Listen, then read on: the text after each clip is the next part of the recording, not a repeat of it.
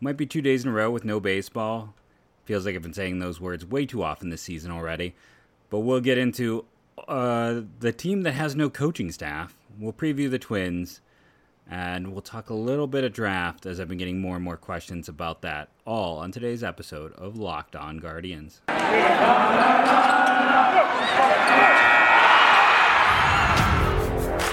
You are Locked On Guardians, podcast on the Cleveland Guardians, part of the Locked On Podcast Network. Your team every day.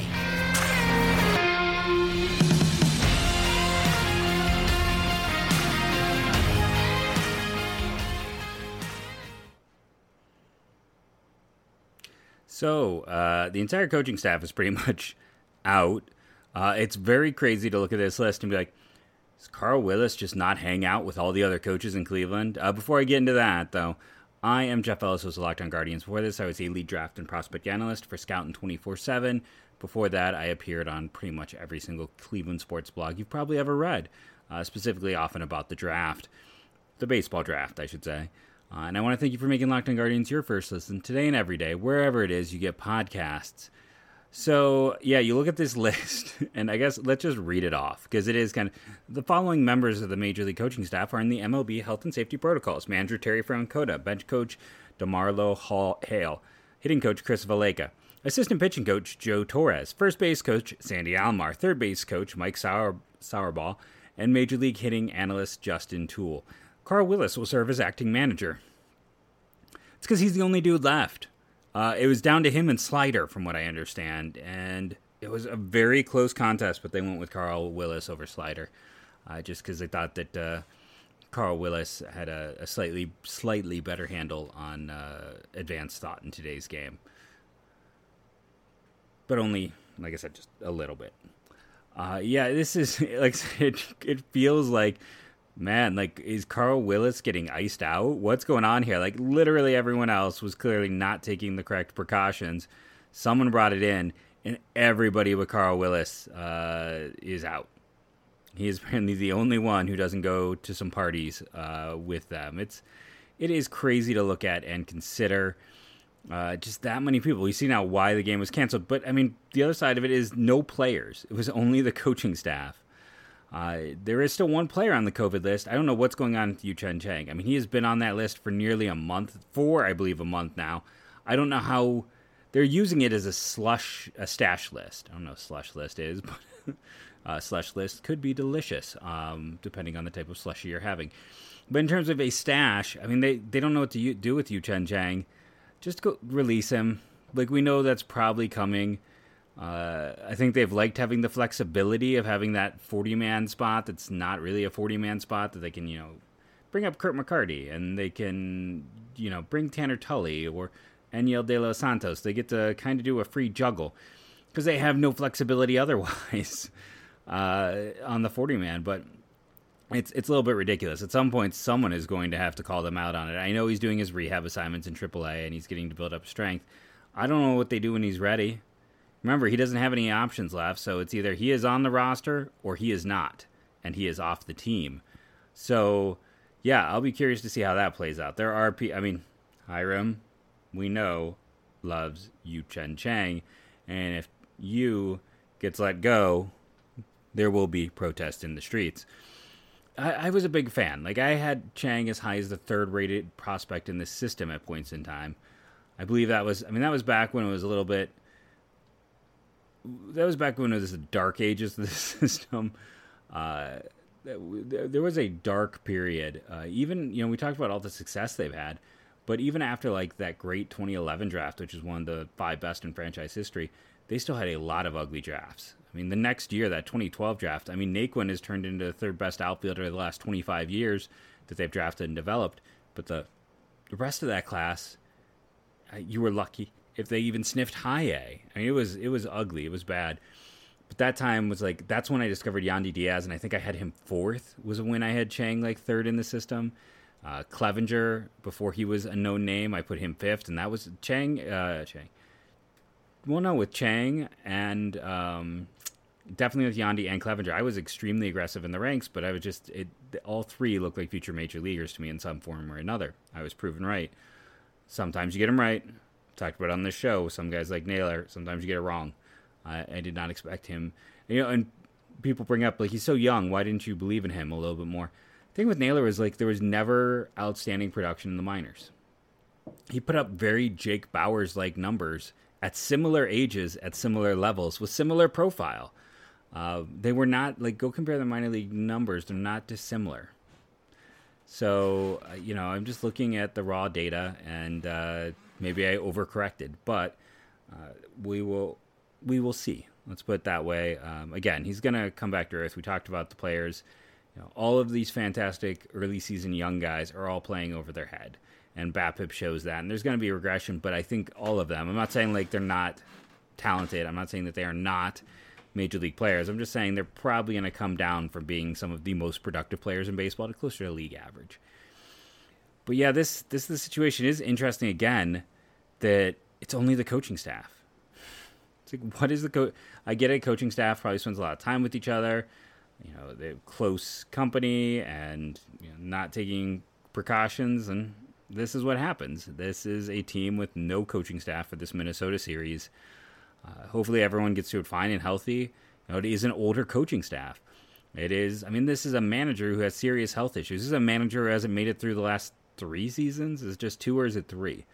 I think it maybe it's just two, but has not made it through the last two seasons due to health issues, uh, and has missed time over three seasons because of health issues. So, I mean, Terry Francona is one of the most at-risk people in just baseball. So, hopefully, everything is uh, is set up for him to be. I hope he's fine more than anything else with this story, that is my big concern. So I just hope everyone's healthy and fine, and no one develops, um, you know, a myocarditis, which you have seen with some. I mean, Eduardo Rodriguez of the Tigers uh, is an example of someone who developed that, and you know, the we'll, we'll talk about the Tigers when the Guardians face them. Obviously, that is a team that has been struggling, and I gave them a lot of credit for signing Rodriguez to a great deal before the starting pitching market fell apart and he's been good. I don't know if he's been exactly what they kind of hoped for in terms of production. He's been solid, but not spectacular for them. He's looked like you know a back end arm, but they paid him should be more than that. Um, getting back to the Guardians though, right now everything's in a bit of a holding pattern, and again they have so many off days. This is where it gets interesting because Wednesday off day, Thursday, which is you know when I'm recording off day, Monday is an off day, and next Thursday is an off day. Uh, they're going to get the Reds, who are actually playing better, coming to town. They're going to face the Reds at the wrong times, but it's the Twins, the Reds, and then the Tigers. This is a chance to make up a lot of room in the division if they want. They could end this week, you know, first in the division. That's very possible. It, not likely, but possible. Uh, you know, it's it's something that bears in mind. It's something that you really have to look at uh, with this part of the schedule and just with all this space. The makeup for the game is going to be I have that here on one of mine. Uh, the announcement so the May 11 game is now going to be another doubleheader on Saturday, July 23rd. So uh, 12:10 and then the regularly scheduled 6:15 game. So that's how they're going to make up for the lost game against the White Sox. We're going to take our first break. We're going to come back and talk a little bit about the Twins, the upcoming first place Twins who the Guardians will face this weekend. And our first commercial break is for BuiltBar.com. So I tried those granola bars, and they are maybe my favorite. And I know this is a bad time to tell you that because they are uh, no longer selling the granola, but this is my way of telling you. When it comes back, I'm going to jump for the granolas. You should too. It just adds a, a nice texture overall to everything. Not that there's any issue with it, the texture. I've always liked a good granola. This is a really good granola. I preferred the peanut butter to the coconut, uh, I'll be curious to try the white raspberry again, but I hope we see more in terms of the granola bar from Built Bar. I love it. I think it's great. I got the box two days ago. I am I'm down to like four bars already. It is it is maybe my favorite in the past calendar year of any of the new flavors. Another really fun flavor is the birthday cake puff, which is currently their flavor available. The one cautionary tale with birthday puff: open slowly. The sprinkles can get everywhere. It is delicious though. It is great tasting. You're like birthday puff. How bad is this thing for me? What are you what are you trying to sell me? Three grams of fat, 150 calories, and then in terms of your protein, 16 grams, nine sugars. So it, it's quite good for you. They have this on lock. It is a fantastic company serving a fantastic product. And like I said, my friend who's a doctor, she has a fridge full of them. So uh, even someone like that is using BuiltBar.com. It's going to make you feel a little bit better about it, right? Doctors, a doctor choosing Built Bar. Uh, go check it out for yourself at BuiltBar.com. Remember to use the promo code LOCKED15. That's what I use to save 15% every time I order, which is pretty much every three months, over at BuiltBar.com. So the Twins are currently in first place. Not, I would say, it's a bit of a surprise it's not the White Sox. Let's just put it that way. Uh, they were expected to be an improved team. We talked about they were maybe the most improved team in the division, and they just stayed active. They kept making deals. They never sat on rested on their laurels. It's like they go out and they trade for a shortstop, and then they realize they can use that shortstop to get an even better trade, and flip him to get rid of a you know a weighty contract and go out and sign the best free agent in baseball. Uh, they were always making you know solid moves throughout this year, and you give them credit. Uh, there's no you know nothing else to say on that. You give them credit for what they managed to accomplish. We'll see if they can continue to maintain first place. They have quite a few injuries of their own. Like who is on their injured list? Okay, ready. Dylan Bundy is on the COVID list. Randy Dobnak, who's been like kind of their go-to swing pitcher. Strained finger. Kenta Maeda had Tommy John surgery before the season. Bailey Ober is the the original writer of the Bailey, you know, driver of the Bailey Ober um, Van Wagon. It's sad to see him out with a strained groin. And then they added Chris Paddack this very week. I mean, that's an entire pitching staff. You go to their pen uh, Danny Coulombe, Jorge Alcala, and Jean Romero, all there. And in terms of hitters, Miguel Sano has a torn meniscus, so he's done pretty much for the foreseeable future. Uh, a finger contusion put Correa on the list. Kyle Garlick, who I feel like has played for half the league almost, strained calf. He went out earlier this month. And then the latest bad was Trevor Larnach, uh, the big, I'm going to get myself in trouble, Oregon outfielder, I believe. California kid originally. Uh, they're they're a beat up team. That's why we've seen like, you know, Royce Lewis get the call up. We've seen Nick Gordon they had a lot of high picks that really just have not come together for them, right? Like Gordon was the fifth overall pick in 15, and now he's backup center fielder. Royce Lewis was the first overall pick, and we're waiting to see if he can be their shortstop. Uh, I mean, I was a big Jose Miranda guy. That's another player I, I really stand for in that uh, 2016 draft class. But this is a it's an interesting team. It is a beat up team, and it's a team though that is still in first place. So let's get down to it. Let's go position by position. Let's do you know, who's got the advantage at each spot. Catcher, Cleveland Guardians versus the um, Minnesota. I almost said the Chicago White Sox. Now, Gary Sanchez has actually started three games for them this week, and you got three games with Ryan Jeffers. Uh, it, it, doesn't matter. Either of them is an upgrade. Uh, now, neither of them are necessarily lighting the world on fire. Jeffers is at a 104 runs created plus with a positive defensive rating, and Sanchez is he at a below. Where is he? Yeah, so he's at a 75. So it's a little bit interesting that they're not relying on Jeffers a little bit more because he's probably the better defender as well um, when you get right down to it. But either way, like Jeffers is better than what the Guardians have, so that's advantage to the Guardi uh, to nothing to the Twins. Moving to first base. Uh, first base, we've had Josh Naylor play four games. He's going to be considered for this team right now the first baseman. On the other side of things, at first base is again, this is where injuries are an issue because the Twins, technically speaking, it's like when I'm looking for who played first base, uh, Alex Kirilloff had two games, and then let's see, the he Luis Arraez, Ariz, who is the infielder for them, he played uh, first base on Thursday. Before that, you had, like I said, Kirilloff, who played in a few games, and then Jose Miranda, who's been third base, first base, DH. It's been kind of a a by committee type of deal. Um, I'm gonna go with Arraez since he played the last game there, and I think they, you know, they want to give Royce Lewis some chances. They want to let uh, Polanco play up the middle, so Arraez, who's played shortstop and second for them, uh, first base, that's going to be advantage Guardians. Naylor has been utterly fantastic. Arraez is no stiff, but uh, you know he's had a long, successful major league career. Uh, he's been a strong hitter, but that's advantage to Cleveland right now with the way Naylor has been playing. Moving to second base, primary second baseman for this week has been Owen Miller, who uh, got two games at first and four games at second. Over from Minnesota, second base has been handled by Jorge Polanco. When you're comparing those two, uh, again, Polanco has had the more significant run of success, and this year Polanco is at a 124 runs created plus. So he's he's still been really effective in his uh, when he's out there. It's not like it's just past history. I appreciate that Owen Miller has been better this year, and you know significantly better. A 184. Uh, he's also not a very good defender, and um, Polanco is hasn't been great this year either in defense. I, there's a tendency, I'm sure, and I'm gonna get. I know Shroom out there is gonna come at me for this, but at the end of the day, I'm gonna take the guy who's had the longer track record. So when two players are playing really well, I'm gonna go for the guy who's had multiple years of success over the guy who's um, currently in his first bout of success. So that's advantage twins. Moving to shortstop, Royce Lewis hasn't been that great since he's been called up. I mean, he's at a 89 runs created plus. He's been a strong defender. Uh, Giménez is also a strong defender, and he's having a great season. So it, that's advantage Cleveland, so it's balanced. Moving to third, advantage Cleveland. Like, it doesn't matter. He's the best third baseman in baseball. I don't care who anyone has. But it is former Guardian Gio Urshela.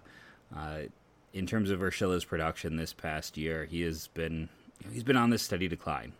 I'm sure there's still people out there who are like, man, Urshela, uh, you know, he was supposed to be the guy. Well, you know, it's now 77 runs created plus. There's a reason why the Yankees were willing to move on. He just hasn't. He's been a little bit less productive every year since that great breakout for them. So that takes us to the infield with Cleveland being up one. DH Jose Miranda versus Franmil Reyes. Reyes has been junk. Miranda really hasn't given the Twins much since he was called up. Um, I mean, I think the the most interesting fact about Jose Miranda was Luis Man Luis what? Nope. Lewis meant. Take a breath. Get it right. Manuel Miranda of Hamilton fame, it's tweeted out and congratulated his cousin. So I, I assume didn't just mean because they're both Puerto Rican uh, with the same last name. I assume that he is actually related. So uh, you know that's interesting. And again, I I believe in Miranda. I liked him as a player coming out of Puerto Rico. That was the Delvin Perez year, I believe where he was the potential top 10 pick who then got hit with um, a performance. trying to remember in terms, it was a performance enhancer. I can't remember the specific ones. Fell to the Cardinals and is just not hit at all. Uh, Miranda was the number two guy there in that class.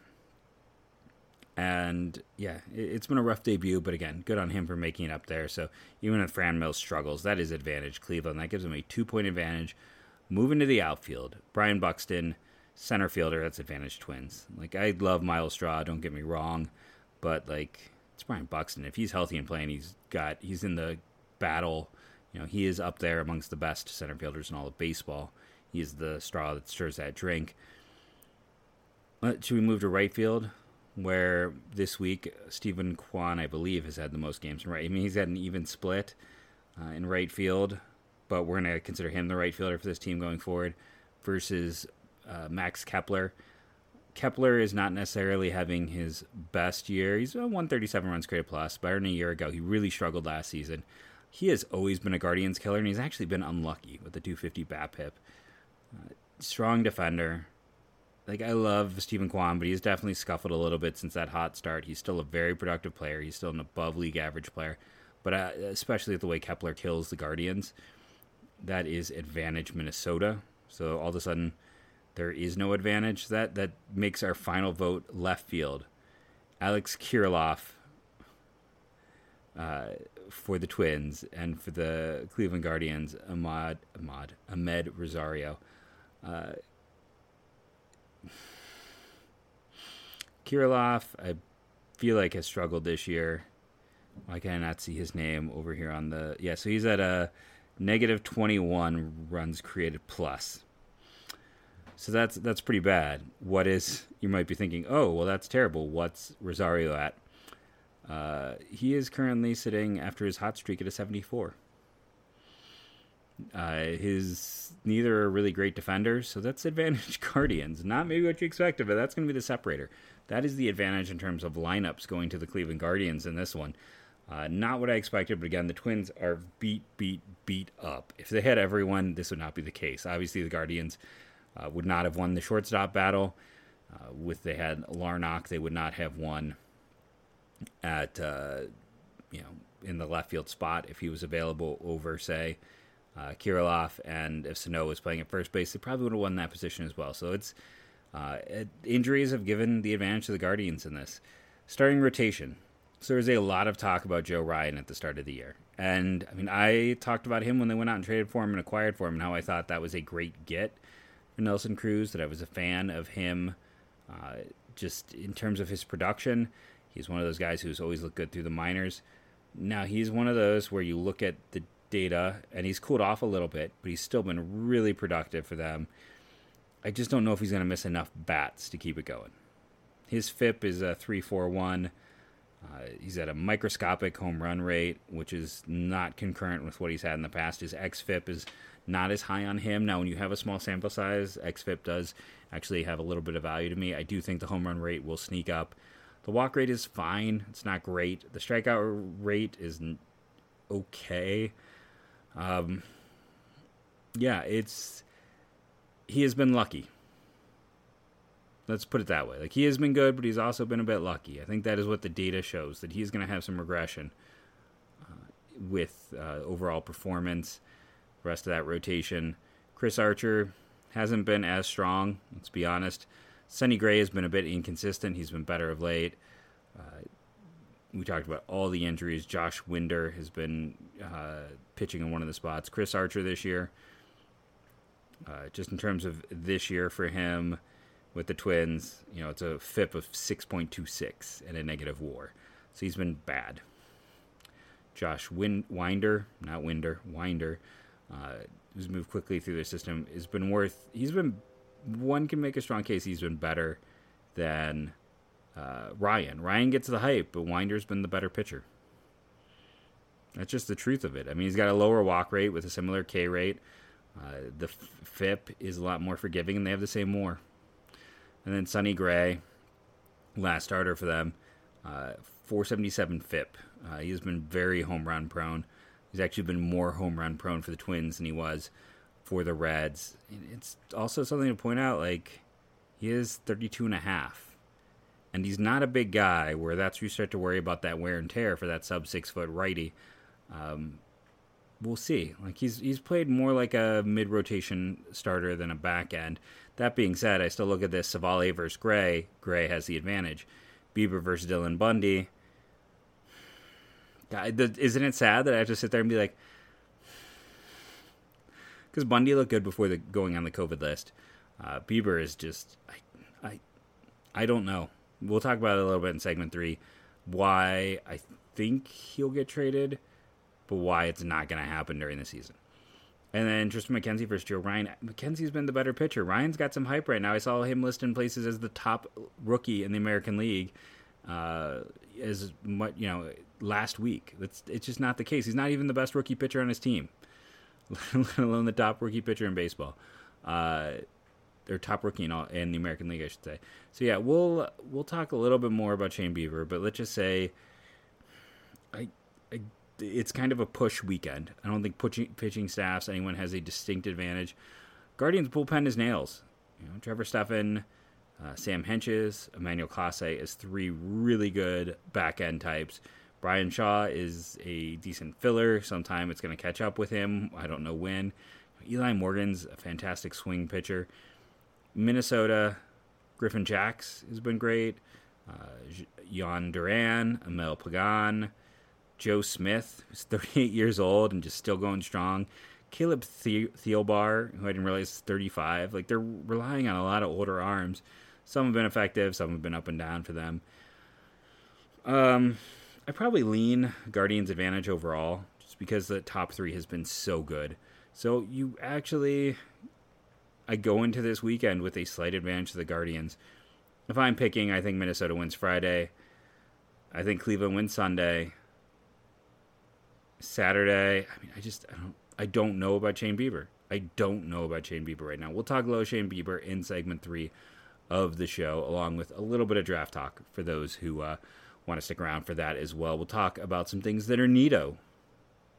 If you uh, if you know draft stuff, you might know what I'm talking about. Hang, uh, come back in a second, and uh, we'll get into the Bieber of it all. BetOnline's got you covered. Our partners at BetOnline continue to be the number one source for all of your betting needs and sports info. Find the latest odds, news, and sports developments, including this year's basketball playoffs, Major League Baseball scores, fights, and even next season's NFL futures. BetOnline is your continued source for all of your sports wagering information, from live betting to playoffs, esports, and more. Head to the website today or use your mobile device to learn more about the trends in action. BetOnline, where the game starts. So I don't want to bury anyone, but Jason Lloyd wrote a piece today that got a lot of traction on the Shane Bieber situation and about the extension that was offered. Um, here's the thing about Shane Bieber and any extension it's impossible to give Shane Bieber an extension right now. It just, that's the truth. It is absolutely impossible. Why is it impossible to work out an extension with Shane Bieber? One, the shoulder is terrifying. Like the fact that his velocity is continuing to go down and not go up and I talked about last year when that injury first happened. I was like, this is a scary injury. I think it is not getting the reporting it should. People were treating it a little too laissez faire. And then he was on the disabled list longer than he was supposed to be. And this year he's looked like a shell of himself. And we don't really know why. Uh, he just had the worst start of his career. And then the other problem is he had a historic Cy Young season, uh, winning what, the first pitching triple crown in like 50 years which you know puts his value way up here, so high it's off the screen if you're watching on YouTube. But the the truth of the matter is, that was a year he only had to face the Centrals, and the Centrals were bad. They were really, really bad. He got to feast on bad hitting. He didn't have to face a lot of the top teams, and then when he did face one in the playoffs, he got hammered. The Yankees took him apart. Uh, that it's not to say that he wasn't good. He was very good throughout that year, but again, it was not top level competition. If you think I'm being unfair, look what happened to Kenta Maeda last year before his injury. Remember, he finished third in the Cy Young that year. It was uh, what Hyun Kim, Kenta Maeda, and Shane Bieber were the top three pitchers in the American League. Look at Maeda's, you know, splits and shifts.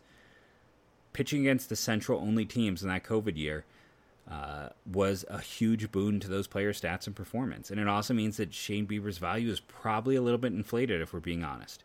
I still think he's a fantastic pitcher. Do I think he's one of the top five pitchers in baseball? Which is what I thought after that 2020 season, because I wasn't thinking. I wasn't thinking about, oh, he only faced, you know, the American League Central had what, three teams picking the top 10 at the end of that year? Uh, the or was it only two? Maybe it was, it was, only two teams, but then the uh, the NL Central had three teams that picked in the top. It was it was a lot of the teams that ended up with the highest picks came from the two Centrals. So no, I don't think Bieber is one of the top five pitchers in baseball. I just don't. Right now, you look at who's out there and what pitchers are doing. He's not in that tier. He's just I, I, I don't see an argument for it. Uh, top 10, yeah, we can get into that argument. We can get into that discussion. But I, top five, where I would have said, I mean, I would have probably said after 2020, you have to consider him in the top three. I, am not going back up on that hill. Um, and the problem, though, is again, he had that season where if you're his management, you should 100% be like, he had one of the historic seasons in baseball history. And if you're the other side, you're like, yeah, in a shortened season against bad competition.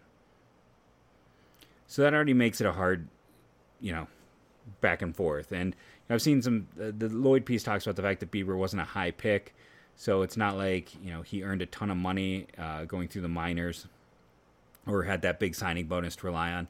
He still got a seven or not seven. He still got a six figure bonus. He still had a lot of money. He got to the big leagues very quickly as well.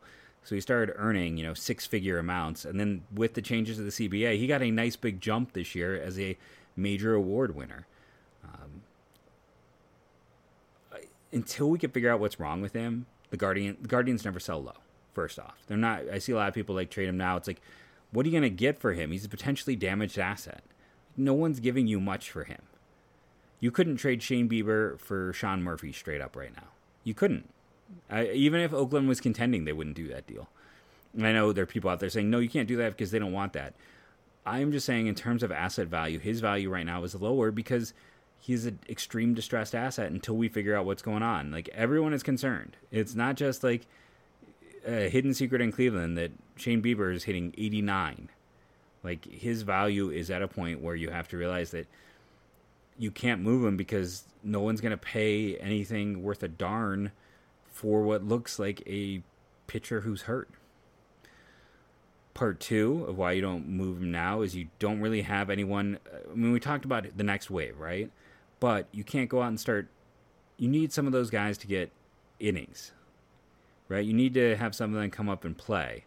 You need to feel a little more comfortable because you can't feel comfortable about this rotation in any way, shape, or form.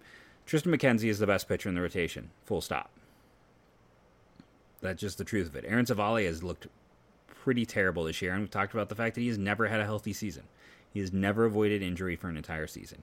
Zach Plesac, again, oh, maybe that's better. If you don't believe me that like Kenta Maeda feasted on bad pitching, look at Zach Plesac in 2020 versus every year since. He's been a back end starter outside of the year that he got to face the Central, and only the Central, and the Central was dog crap. You know, I that's just the truth of the matter. Everyone's like, "What happened to Zach Plesac?" What happened is he has to face teams outside of the Pirates, and you know that was when the Cubs weren't were kind of trying. Uh, the Tigers and the Royals had high picks. You know, it was a disaster zone across the board. Why was Plesac so good? Because of who he faced. You know, that's what helped him. That's what made Bieber have the historic season. Now, Bieber is a great pitcher who got elevated to the best that year. Plesac is a mediocre pitcher who got elevated to a Cy Young contender. Um, that that's just the truth of the matter. That's what happened to Plesac. But he, I mean, and again, Plesac is a solid back end starter. Bieber is a legit ace. He's a frontline starter when healthy. We don't know what's going on there. Civale is a back end. Uh, we keep wanting. I've had so many people want to elevate him over the years, and I mean, even last year he looked really good out of the gate, but the health issues, and then it's just the consistently he's it hasn't had that consistency. McKenzie, we're hoping the consistency will be there, and Quantrill, I know he was amazing, but every outlying stat let us know that that wasn't going to be. You know, he he was. Go look at like when Jeremy Sowers had that amazing half you can have a pitcher who really catches fire, but the outlying stats let you know when a guy's going to come back to earth. And Quantrill is he's a mid rotation. He pitched like an ace down the stretch last year, but he's probably a mid rotation starter. And this isn't to, to bury this pitching staff; it's just to be honest. And you don't trade the one piece now. You you need. I mean, honestly, you need Bieber to rebound and reestablish value. That's the first thing. That's the most important thing. And then this is a team that prefers to make those massive trades in the offseason.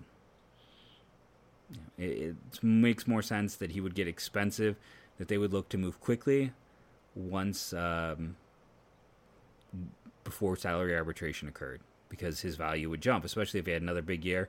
He's gonna get he's gonna get too pricey. Like next year is legitimately the last year this team with the way they operate could afford him because with the major award win early on, and the All Star games, his value goes up under the new system exponentially a lot quicker than it would have. Uh, he's in line for some massive paydays, and you know I saw, like I said, the the Lloyd piece kind of touched on. Well, it's it's ridiculous he didn't take the contract he took. I'm like, what? most people considered that Blake Snell contract like a bad contract for Blake Snell. Uh, that, it's to offer him more than Blake Snell got isn't exactly a big deal because the Blake Snell contract was a team friendly contract. Shane Bieber's already making millions of dollars. Uh, you missed your window. He's he's out. He's gone. It's the same thing with Lindor. You can't get them after they've already started making seven figures in a year.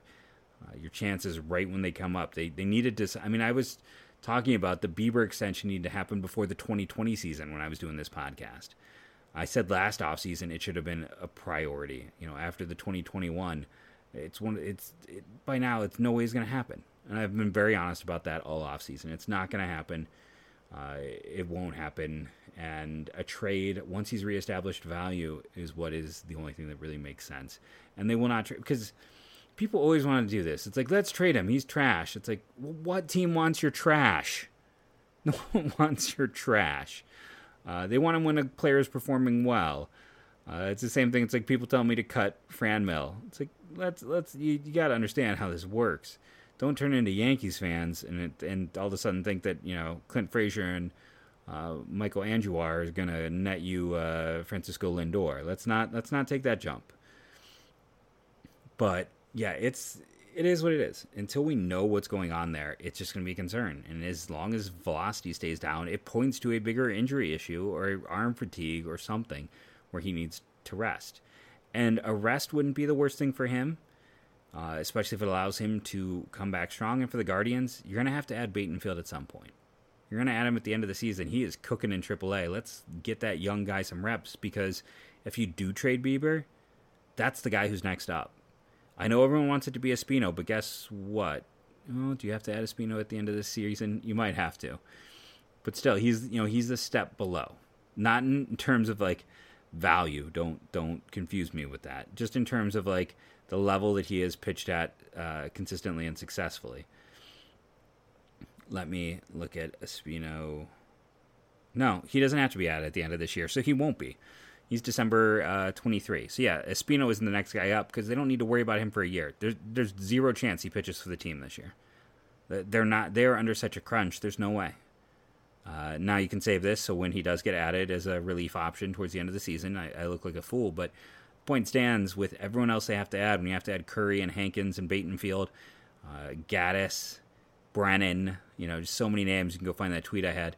Uh, Espino isn't the guy who's going to be in line to be a potential starter next year if they do trade Shane Bieber. It's Battenfield. That's the guy they need to see. Uh, I promised some draft talk, so here it is in a two minute format because we're already long, and uh, that's one of those things they preach to us. Don't go long. People turn off after 30 minutes. So the MLB.com mock from Callis had the Guardians taking Zach Neto. and then uh, Mayo's from two weeks ago had the Guardians taking. I, I feel like it was a college pitcher.